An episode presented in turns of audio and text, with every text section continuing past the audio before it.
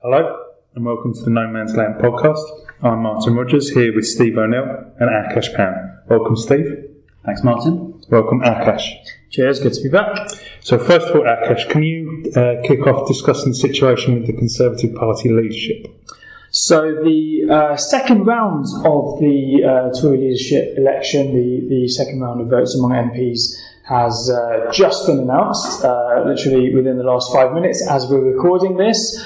Um, and uh, people no doubt will, will, will, have seen the news for themselves. But the big the big development is that Dominic Raab, so the uh, hardest line candidate, the only candidate who's sort of flirting with uh, seeing no deal as, as, as, as maybe not his preferred option, but as a reasonably uh, reasonably decent option from his perspective. Um, also, of course, talked about uh, proroguing Parliament potentially in order to achieve uh, Brexit at the end of October. He has been eliminated. Um, and I think we'll see what happens to 30 uh, votes that he received. There'll be a, a, third round coming up within the next few days. I can't remember the exact date of, of that vote, but um, one would uh, one, one would speculate that quite a decent chunk of those votes will transfer to Boris Johnson, who won 126 uh, votes anyway. He's extended his lead. Um, he's 80, 80 votes ahead um, of second place Hunt, and then Michael Gove and Rory Stewart um, are close behind, and Sajid Javid just scraped into the final, uh, to, into the next round. So I mean, overall, it really feels like uh, Boris is to lose. Um, the the big question is still who's going to make it through to the final two to the members' ballot. Thank you very much, Akash.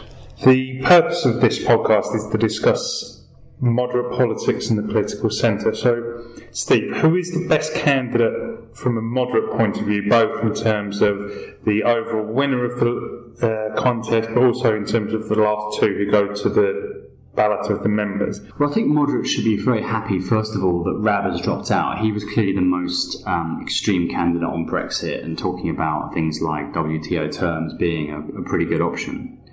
Um, in terms of moderates, it, it, seems the two big issues of the this leadership campaign so far have been obviously on Brexit, as we've spoken about, but the other big one has been on tax. Um, so looking across those issues, uh, it's fairly clear that Rory Stewart is the most moderate on Brexit. He's talked about citizens' assembly to find a way through. He's clearly the one who's thinking about compromise and maybe a centre ground on that.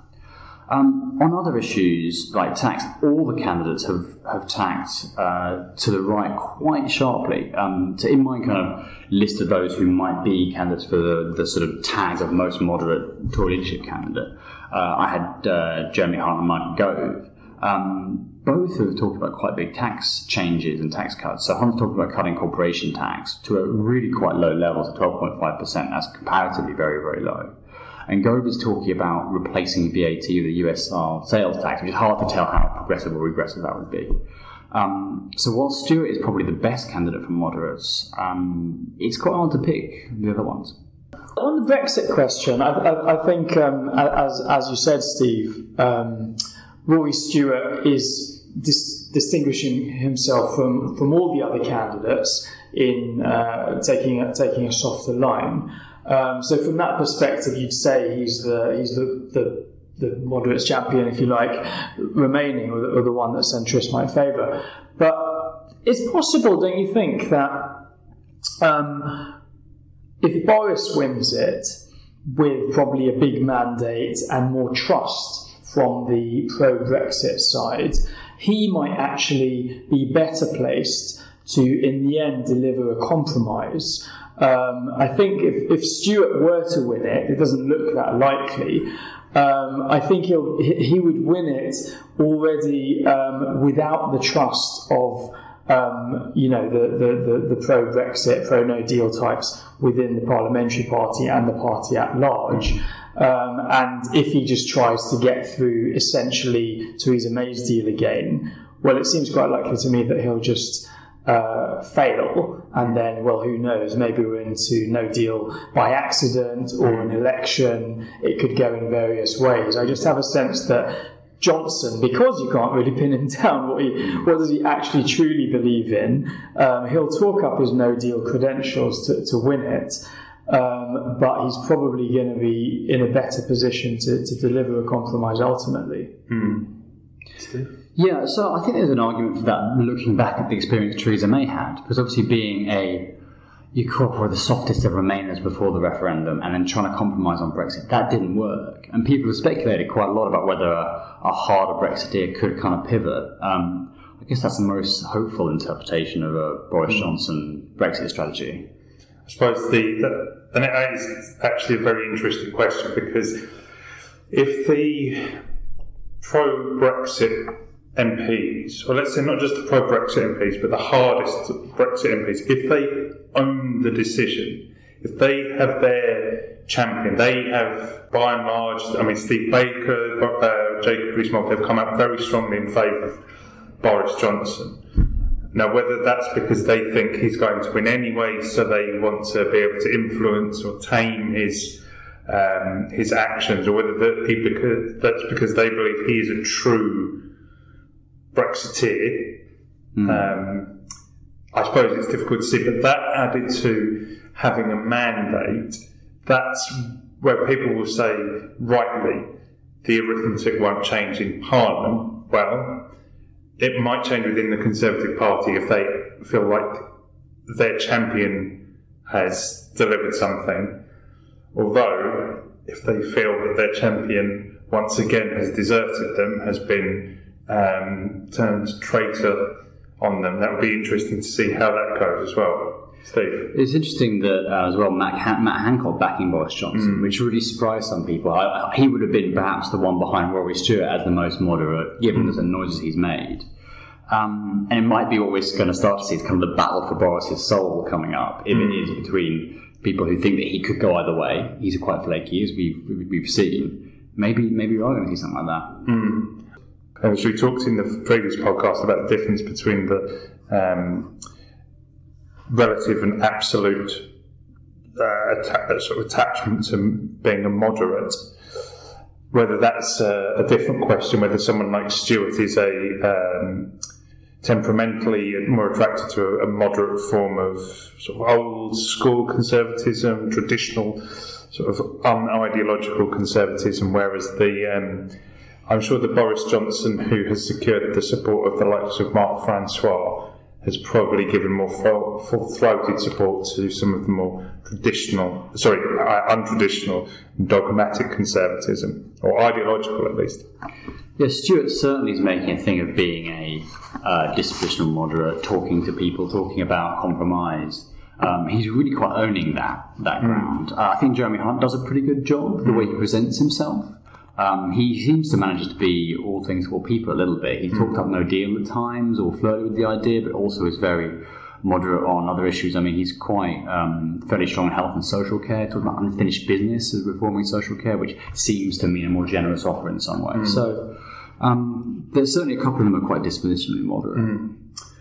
Okay, so um, I wanted to talk about being politically homeless. Yes, so uh, we've talked about the sort of politics of the moderates, but I want to widen out to talk about the politically homeless. So uh, David Cowling directed me to some work that Lord Ashcroft has done on this. So on the 1st of April, he posted something which, as we've seen in politics these days, means it could be completely out of date and things have moved on an enormous amount. But some things that I thought were very interesting on Ashcroft's piece around um, new parties, centre ground, uh, similar sort of issues that we're talking about. Uh, 49% of those respondents felt that I don't feel that my opinions are represented by any of the current political parties. So it's a very interesting starting position. Now I'm interested in this because of Johnson's assumed, let's say, electability and electoral reach. Then, so 41% of those who felt that the parties didn't represent them. 41% felt it was because the parties were moved to the extremes, whereas an almost identical 38% said it's because they were too similar. Um, but this is not necessarily in terms of policy, this is also about backgrounds and for want of a better word, attitudes, i.e., saying one thing and doing another, comes up quite strongly. I wanted to read out a quote in full. Politics is now filled with people who went to private school, did politics at university, and at 21 or 22 get a job up in the Gilded Palace. And they've never bought a pint of milk or had a mortgage in their life. They're completely out of touch with what goes on in reality. And I thought that um, there's been some discussion about whether Stewart should be in the final two because he, like Johnson, is a old Etonian. Um, so I thought that's quite interesting and whether that would translate potentially into some support for someone like Javid. Now, I also wanted to talk briefly about some of the things that voters said about the parties themselves. So the public said that the Tories were for themselves out of touch, untrustworthy, and that Labour were untrustworthy, dangerous, and confused. Now, this is what I found fascinating. Conservative voters, of talking about the Conservative Party, out of touch, confused and for themselves, whereas Tory voters saw Labour as dangerous and untrustworthy. Labour voters saw Conservatives as out for themselves, out of touch and untrustworthy, while Labour voters saw Labour as for the many, but also confused and weak. Now, one thing that's come up time and time again in this is trustworthiness. In the first section about being politically homeless, we talked about um, saying one thing and doing another, and they're all from the same background. And then how the public feel they feel politics are sort of untrustworthy and out of touch. The focus group that uh, Ashcroft did about the Conservative leadership candidates amongst Tory members was that uh, enormous support for um, the need for a sort of personality to bring to the uh, Brexit negotiations, but also sincerity and honesty. Uh, there was a great deal of support for Johnson amongst these people, but he was also seen as a liar and a cheat. Um, one sentence that struck me was one consistent theme was that people were interested first and foremost in the candidate's apparent character and competence. So I ask you, Given all of these things that we've talked about, is Boris Johnson's electability a bit of an illusion? He's got the highest name recognition, but he went to uh, what, as the focus group said, a uh, private school. He had a job in the Gilded Palace. He's not struggled. He's notoriously dishonest. And given that UK polling report data shows that the uptick in Conservative support if Johnson, his leader, comes mainly from Brexit Party supporters coming to the Conservatives, is there a bit of a, um, a danger that his powers are overestimated? Probably is a danger his powers are underestimated. What I'd say partly is that he's not had a good couple of years. So, in some ways, it's quite surprising that he is so popular with Tory members. Oh, I, I certainly was surprised.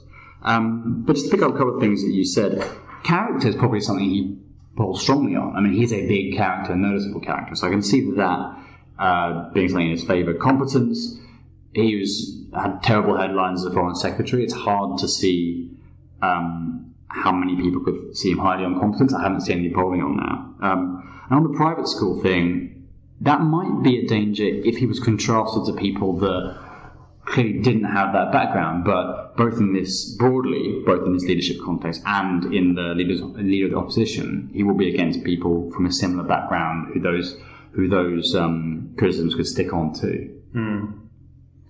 The, the, these polls before um, before the leadership election is even concluded about how people, um, you know, not talking about Conservative Party members, but the public at large, who they would vote in a hypothetical matchup between, say, Boris and, and, and, and Corbyn, those kind of questions. I mean, I think you always have to take that data with, with a pinch of salt. I mean, people people choose who they're going to vote for um, once they've seen um, somebody in position as a leader.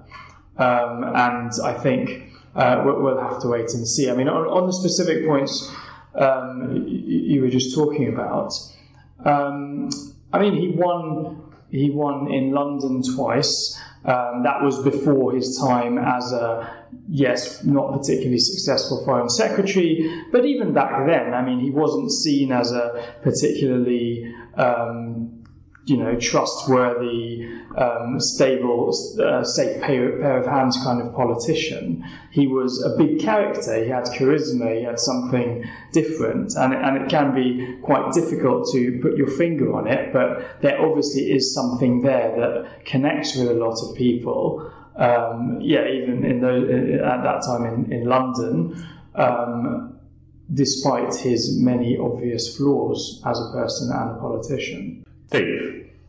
So the other thing to mention um, when we're talking about the perceptions of privilege is the conversation that the Tory leadership contenders are having on tax. And it's worth noting that on, on that particular issue, they are moving quite decidedly towards uh, low tax to the right, you could say. So Boris Johnson's promising around £10 billion of tax cuts for high earners. Sajid Javid is promising additional tax cuts for the highest earners. And Jeremy Hunt's talking about some quite eye-watering corporation tax cuts. Um, and while those things may go down very well with Tory party members, uh, a public who perceives their leaders as elite and out of touch um, might not look very very favourably on that.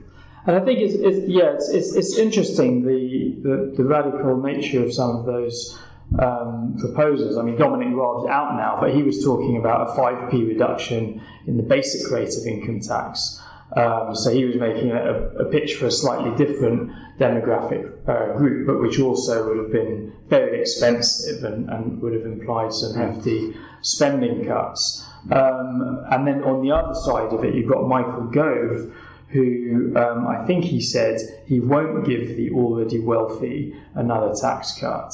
Um, and he's talked about replacing VAT um, with, with a sales tax. So he's he's going for something quite different on, on that issue at least. I mean, I suppose the question is whether all anyone is noticing is the is, is Brexit at, at the moment. Um, but yeah, if you if you look at that range of, of proposals, I mean, that, there's some interesting mm. ideas in there. Whatever you think about mm. it, hmm. you know, yeah. there's some big there's some big proposals for reform there. And there's something quite Trumpian about this, in that um, Conservatives traditionally care about budget deficits and austerity. And if you look at some numbers you mentioned, now Raab's gone, but you mentioned the kind of it's in the scales of 30 odd billion tax cuts we're talking about. Uh, he was talking about Johnson 10 billion. These things blow the budget deficit out of the water. And so we should have decided to shift away from fiscal responsibility and towards what looked like quite ideological proposals. Now, of course, the Conservatives are not the only party having a leadership election at the moment. So, Steve, can you tell us a little bit more about the candidates to be the leader of the Lib Dems? Yeah, yeah, of course. So, um, the front runner is Jo Swinson, and she's being challenged by Ed Davey. Um, uh, and they're two candidates who, so on the face of it, look quite like different. Ed is a sort of man in his uh, middle age. Jo's a relatively young candidate and a woman. Um, but actually, it's got quite big similarities too. Both of them actually served as coalition ministers in business department. Ed Davey then went on to be the energy secretary um, back when we had an energy department. Um, and, and sort of, I, have had a, some a little bit of personal experience of both of them, and actually, I find them similar in a way that they they both have modes where they can be quite campaign orientated, very passionate kind of campaigners. Um, Ed, particularly around the climate change issues. Jo was a very strong campaigner on uh, equalities issues and women's issues. Um, but at the same time, they were quite technocratic, thoughtful kind of ministers. So it'll be interesting to see what um, what qualities come out both as the campaign goes on and as um, one of them, probably Jo, as the front runner right now, comes out uh, uh, as leader. Akash, can we broaden this out to talk about the the state of the centre widely? Uh, we've had the we've got the Liberal Democrat leadership election ongoing, the return of the Lib Dems to prominence after the European election results, and the ongoing um, travails of the party, I think we're currently called Change UK, uh, formerly the independent group. So, Akash, could you sum up the state of the political centre for us at the moment? Yeah, I mean, last time we, we, we uh, spoke on this podcast, um, it was the, the day after the um, European Parliament elections, I think, and the, the, the, the, ramifications of that were just beginning to be felt. But yeah, I mean, it was obvious that was a great result for the Liberal Democrats, as have been the local election results. um, a few weeks prior, and a, a disaster for Change UK, now Independent Group for Change, I believe, um, given the the high um, the, the, high aspirations they had to become the dominant party of the centre. They didn't just want to be another small party.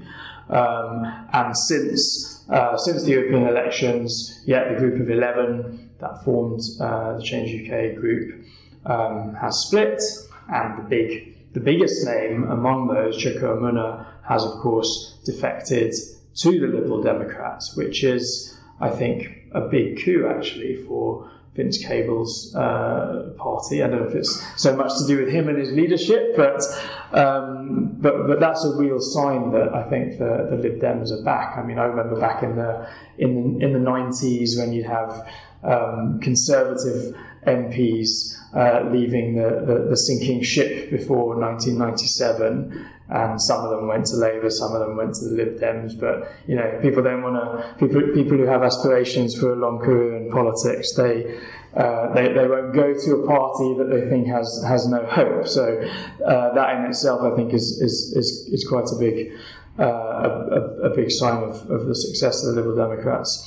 Um, and then Change UK itself, well, Anna Soubry has been uh, left sort of holding the the reins of that party. Um, I think there's a big question whether it really survives um, as, as as a party. It's not clear um, with the five remaining MPs what their distinctive offer is to voters anymore. Um, the rest of the rest of them are just independent backbenchers now. There's speculation some of them might end up joining the Lib Dems as well. So um, yeah, I think it's it's been obviously a very good good good couple of months for the Liberal Democrats.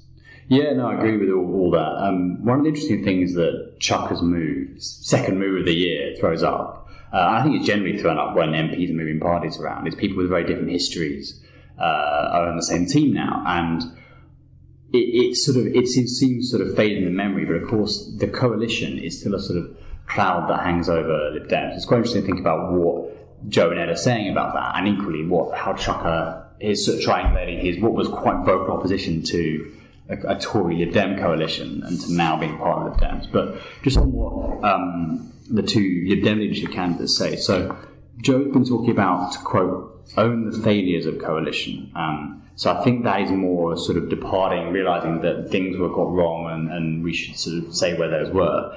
Ed uh, Davey's is something quite different. He said that they played the politics wrong, which sounds like um, didn't get the credit where it was deserved. And he actually used the example of some of the income tax cuts for lower earners as something that the Tories took the credit for. So it's interesting to see how all that plays into um, what could be yet more MPs potentially from the left, sort of edging toward the Lib Dems, depending on what the other Change UK MPs do.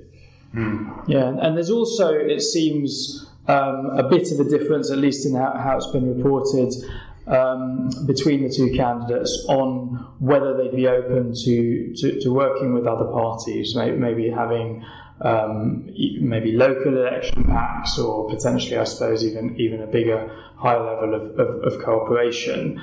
Um, and Jo Swinson apparently is, is, is more favourable to the mm. idea of, of working with other um, pro pro Remain, pro second uh, referendum parties, if that's if that's the best way to deliver on that. Yeah, well, she's actually said she's talked about offering some kind of electoral pact to stop Brexit. Now, whether that means something with a Change UK and the Greens or or rebellious Labour MPs if we're talking about general election, I don't know. Um, when Ed Davey was asked a similar question about coalitions, he I think made some flippant comment about, oh, look at the other, other lot, they're also terrible talking about Labour and Tories. Um, so he seems to dodge the question for now, but it'd be interesting to see where, where that mm. goes. Yeah, indeed. Yeah, and you mentioned the Greens there. I mean, they obviously had a, a, a pretty good European election result as well. It's, it's quite interesting. I mean, whether one considers them a centrist party. I mean, they obviously have similarity with the Liberal Democrats mm. and indeed Change UK on the question of, of Brexit.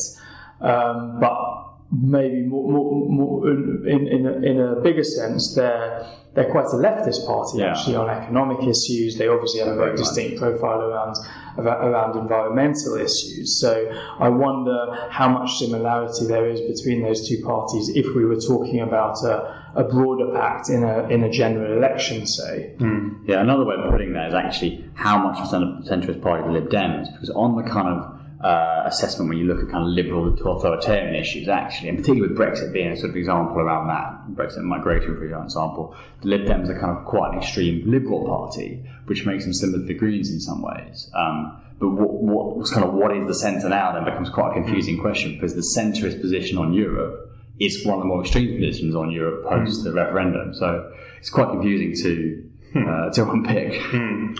I suppose to end on the question of the future of centrism, Steve, can you tell us what lessons everyone should take from Change UK's experience and um, the prospects for sort of new parties, new movements in the centre ground? Mean, yeah, it's a, it's a, um, it's a hard question. We discussed it last time as to whether Change UK were just doomed by history and bad luck in terms of the timing of the Lib Dem fight back, uh, in terms of how that all played out. Uh, or whether they made mistakes, almost certainly both are true. The, the fuss about the, the name not being ready in time for local elections, uh, things like that obviously hurt them. Um, but what the the prospects are for them going forward, it, it's really hard to say because in the short term, it looks like the Lib Dems are going to be broadly the centrist party, certainly the sort of pro EU centrist party. Um, the kind of things that I have heard talk about is looking at them more as a movement. I think Anna Soubry has, has emerged as the character who's fighting for the need for something new. Um, the question is, what is that movement for that's, that's different from the other parties? And that might be an interesting question to see mm. um, you know, unfold. Akash, does the success of two or more centre parties, let's say the Lib Dems and Change UK, does their success depend on the two main parties departing from the centre ground?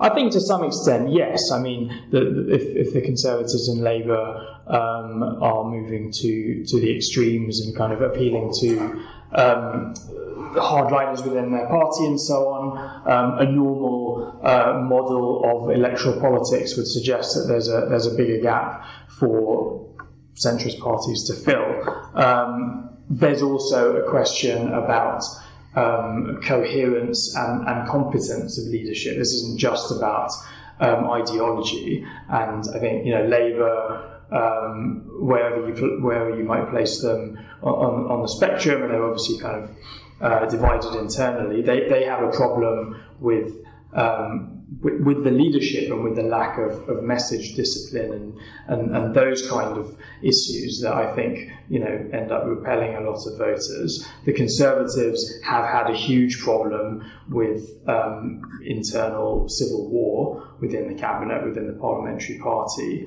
Um, that has just made them a very unattractive proposition for most voters. Um, not necessarily because of you know where they're perceived to be on an ideological spectrum, but just because of how they are operating as a party or as a government.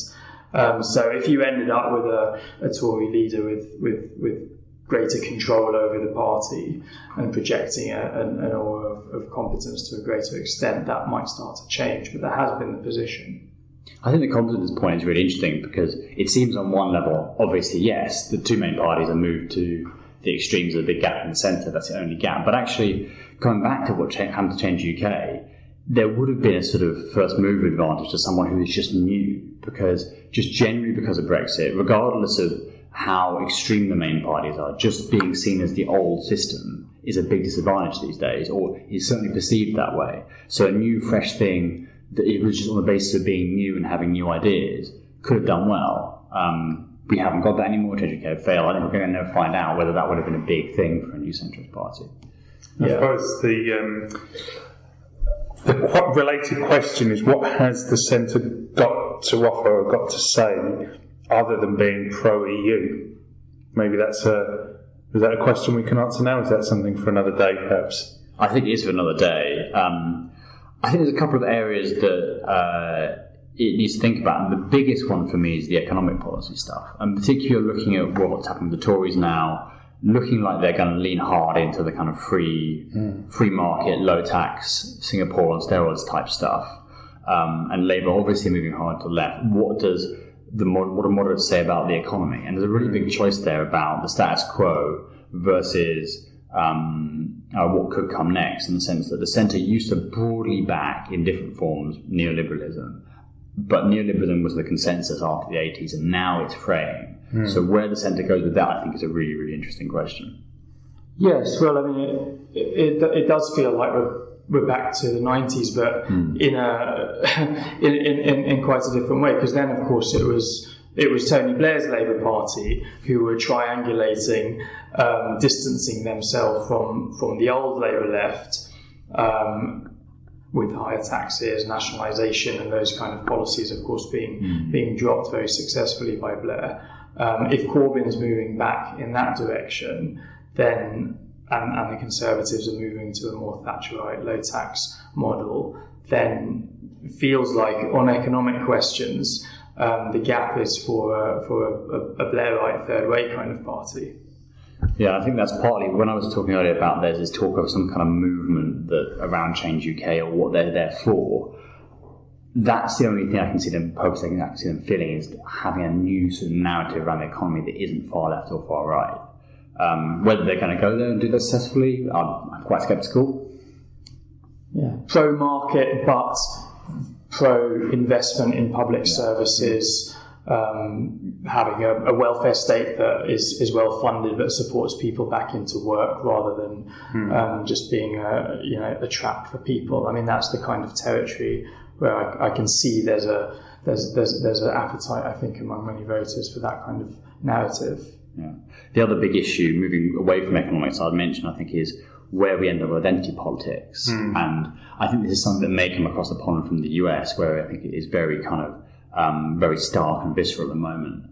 Um, but the, the centre, the Lib Dems, certainly a liberal party, they are they're quite strong on lots of um, uh, identity politics issues. But whether the centre stays uh, it, was willing to go as far as some of the left in terms of some of, some of those themes which can be portrayed as sort of vengeance politics and stuff. I don't know, and I think that could be an interesting question. I think that's yeah. I think that's a, a, a big growing area of um, of political contestation, um, and definitely a theme you know worth worth exploring on, on, on, future episodes of this podcast. I mean, the one thing I would say is um, Britain often follows as you just sort of implied, Steve, American political trends.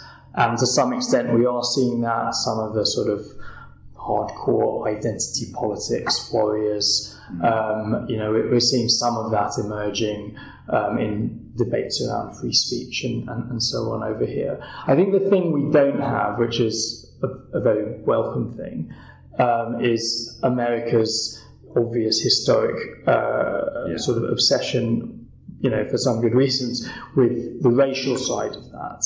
You know, uh, race questions of, of, of, race are really sort of um, dominant in, in American discourse at the moment in, in a way that I think, you know, thankfully, as I say, are not the case here. Mm.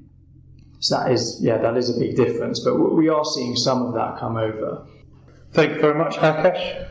Thank you very much, Steve. Thank you very much for listening. Uh, I hope you've enjoyed the second episode of No Man's Land podcast. Um, be very grateful if you would spread this far and wide. Please try to uh, uh, let others know about this, and thank you very much for listening. Goodbye.